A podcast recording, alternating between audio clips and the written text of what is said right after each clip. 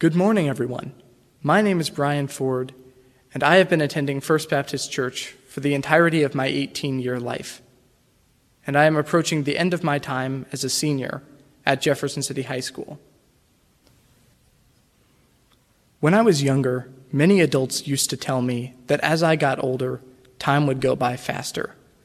But I never really understood what they meant until now.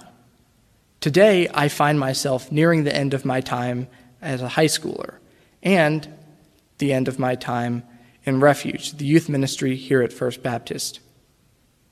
It seems like just yesterday, myself and the rest of the class of 2021 were so graciously welcomed with open arms into Refuge. For the past six years, Refuge has been a place where I could go to feel welcome and loved by people I have been so fortunate to call my friends. Time is something I've always had a difficult relationship with. I often fall victim to procrastination when working on an assignment for school, and I hate change. Although I understand that change is a natural part of life, it doesn't make it much easier to deal with. When I was 14 years old, my family's beloved dog Louie passed away, and I was crushed. I thought we had more time with him. Overwhelmed with sadness, I confided with my small group at Refuge. And I don't think I've ever felt more loved and supported by my friends than in that moment. This pandemic has made me realize all of the things that I have taken for granted. Being able to fully participate in band competitions, being able to go on the usual youth trips, and being able to have a normal school year with normal activities. So much has changed in the past year, and time is something we can never get back. The good old days will never last forever, no matter how much we may want them to. In about six months, I will be leaving the town I've lived in my entire life and the friends and family who have been so lovingly supportive of me as I go off to the next chapter of my life at college. So, what comes next for me? What does God have planned. Jeremiah chapter 29, verse 11 says, For I know the plans I have for you, declares the Lord plans for welfare and not for evil, to give you a future and a hope. I don't know where life is going to take me, but I know that God will help me get there somehow. But even then, in this new chapter, things will still change. Time will still pass. People and things that I love will come and go, like the changing seasons. There are almost no guaranteed constants in life, except for God. Joshua 1 9 tells us, Have I not commanded you? Be strong and courageous. Do not be frightened, and do not be dismayed, for the Lord your God will be with you wherever you go. And Hebrews 13 8 tells us, that Jesus Christ is the same yesterday and today and forever. As the next chapter of my life swiftly approaches, I find myself relying on these scripture verses for comfort. The Lord will always be there for us. I know that many of you who have much more life experience than I do at the age of 18 have an even greater understanding of how quickly time passes and how much life can really change. But this thing that I am experiencing is something that people of any age at any chapter of life can relate to. So I hope that these verses can provide you comfort as well. This life may be temporary, but our love for God and His love for us are forever. Thank you. Good morning, guys. My name is Max. And my name's Katrina. I hope everyone is having a good morning. This morning, we are going to be talking about prayer and how sometimes it's difficult to pray. I know, I find it hard to pray sometimes.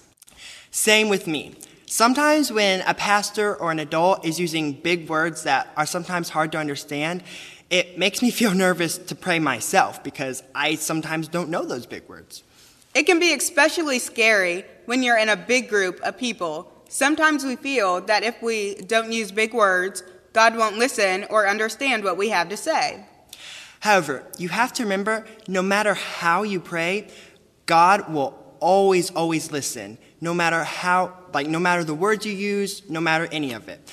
I remember when I was younger and I'd be at my grandparents' house. My grandma would always say a short and simple prayer with me, and I could add on my own parts in, in the prayer or near the end.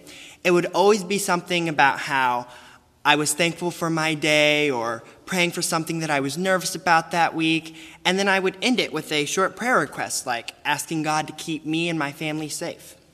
Prayer is just talking to God. There's no right or wrong way to pray.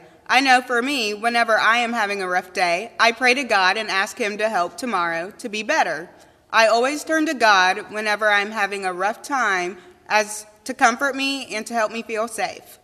Remember, a prayer is between you and God, so it will always be special no matter how you pray. To help you guys remember what we talked about today, we have a verse for you guys. The verse says, Then you will call on me and come and pray to me, and I will listen. Jeremiah 29 12. So, as we leave here today, I want you to remember that no matter how you pray, or what words you use, or how you go about it, God will always be there and He will always, always, always listen to you no matter what. And you can always count on Him. So, we're going to say a quick prayer here to end it off. So, please bow your heads with me. Dear God, thank you for letting us be able to come here today and get to teach these kids about your word. Um, and I pray that they will take what they have learned today and apply it to their prayer with you and their talking and their time with you. In Jesus' name I pray, amen. Hi, I'm Grace Craighead, and I'm a senior this year at Jefferson City High School. I've been an active member of First Baptist Church since I was very little. I've been nurtured in my faith by my parents in this church for as long as I can remember. Years ago, I read a book by Jennie Allen called Nothing to Prove, which I highly recommend reading. I had always wished for the courage to share this message, but I've never been as outspoken because it's a little bit controversial. You see, in an increasingly me world and a generation with instant gratification at its fingertips, it's easy to constantly compare yourself. I believe this practice has been in use way before the popularity of technology. Everyone compares themselves. We compare because there's a thirst that we can't quite quench. The enemy promises us water, but every time we go to his wells, they're empty. In Jeremiah 2:13, God explains clearly why we are still thirsty after turning to the devil's wells, saying, "My people have committed two sins. They have forsaken me, the spring of living water, and have dug their own cisterns, broken cisterns that cannot hold water." Jesus is the only way to truly fulfill our souls with his overflow of living water, which is mentioned in John 7. Exposing the lie that the enemy has the power to quench our desires is the first step in finding redemptive, filling peace. The second step is the hardest pill to swallow. This is where the world and gospel differ. This is where even some Christians have differing views. This is where we have to live in the truth that is this statement I am not enough. In her book, Nothing to Prove, Allen writes If I were your enemy, this is what I would do make you believe you need permission to lead. Make you believe you are helpless. Make you believe you are insignificant. Make you believe God wants your decorum and behavior.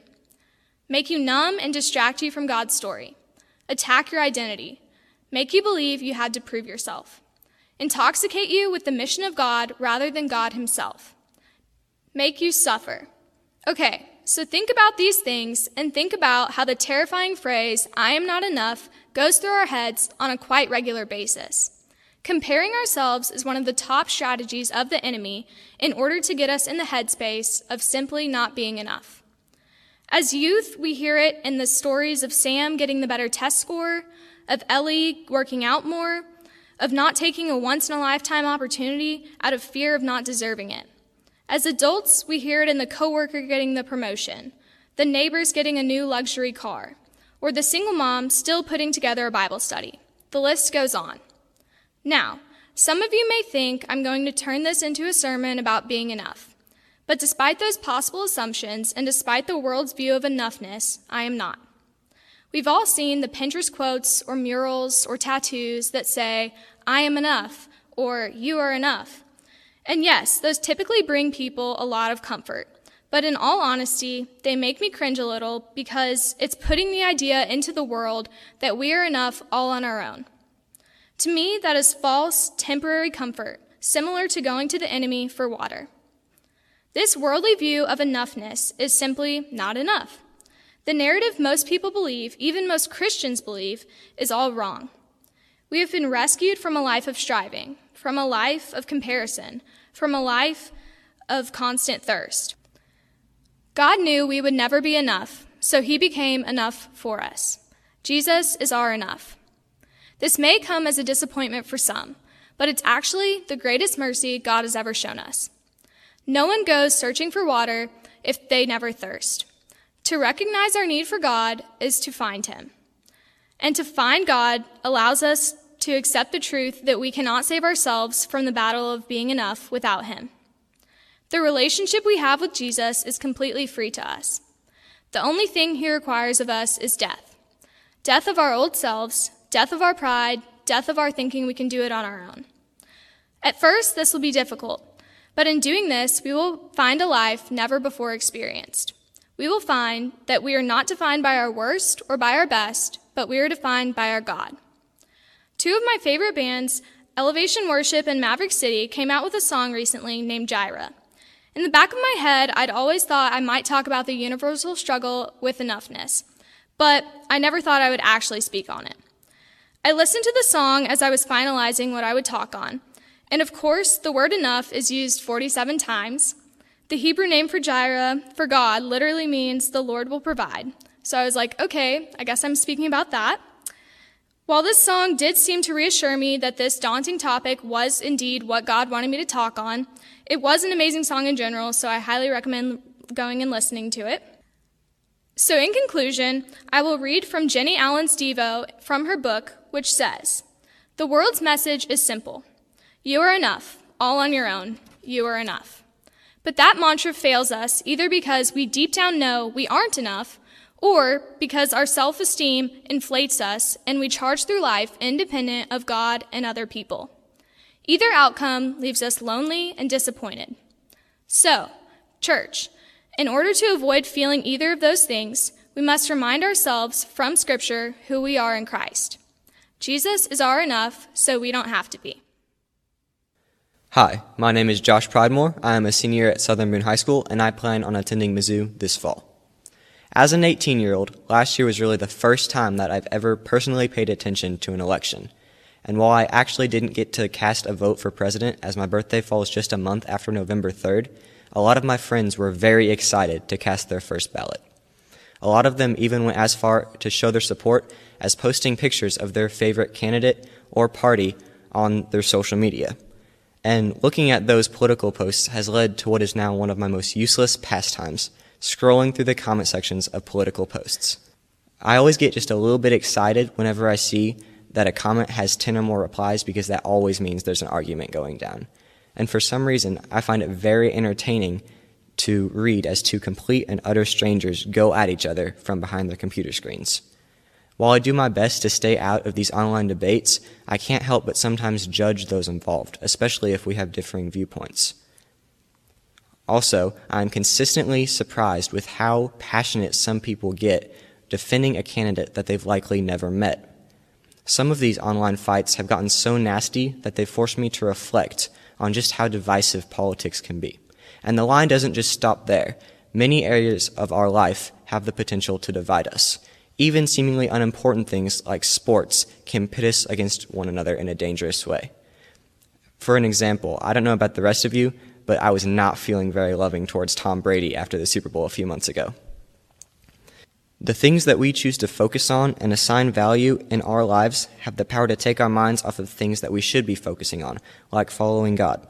This idea leads almost directly into Colossians 3, verses 1 through 4, in which Paul states, Since then you have been raised with Christ, set your hearts on things above, where Christ is, seated at the right hand of God. Set your mind on things above, not on earthly things.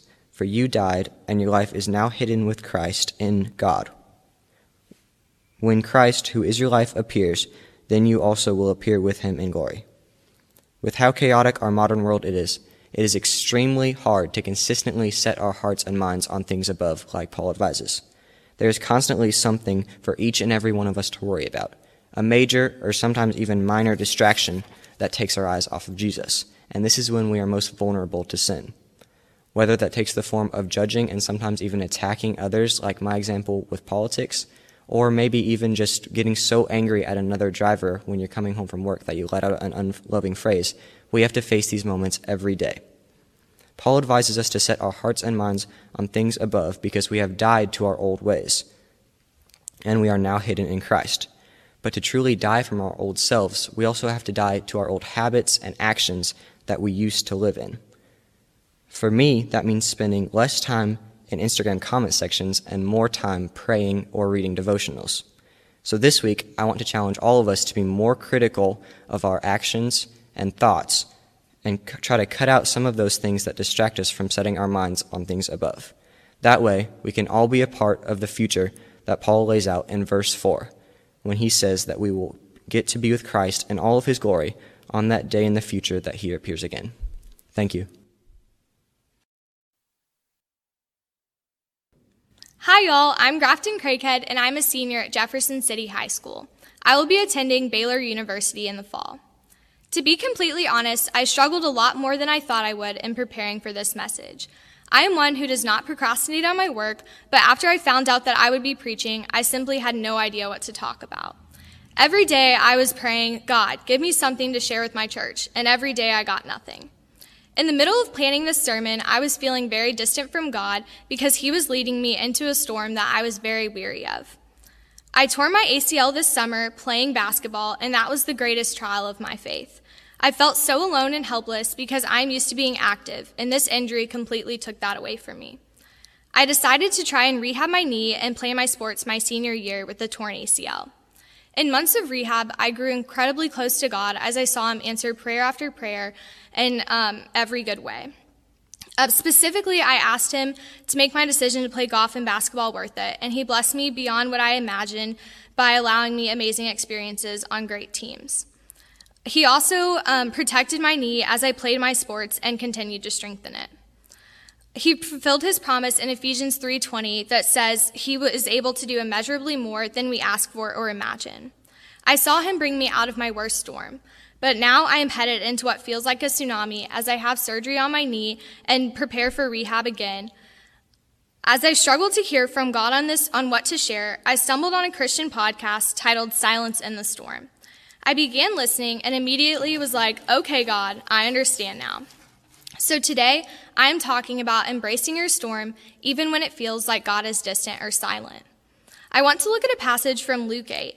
It reads One day, Jesus said to his disciples, Let us go over to the other side of the lake. So they got into a boat and set out. As they sailed, he fell asleep. A squall came down on the lake so that the boat was being swamped, and they were in great danger. The disciples went and woke him, saying, Master, Master, we're going to drown. He got up and rebuked the wind and raging waters. The storm subsided and all was calm. Where is your faith? He asked his disciples. In fear and amazement, they asked one another, Who is this? He commands even the winds and the water, and they obey him. I love this story because it shows that no matter what, Jesus is always in our boat.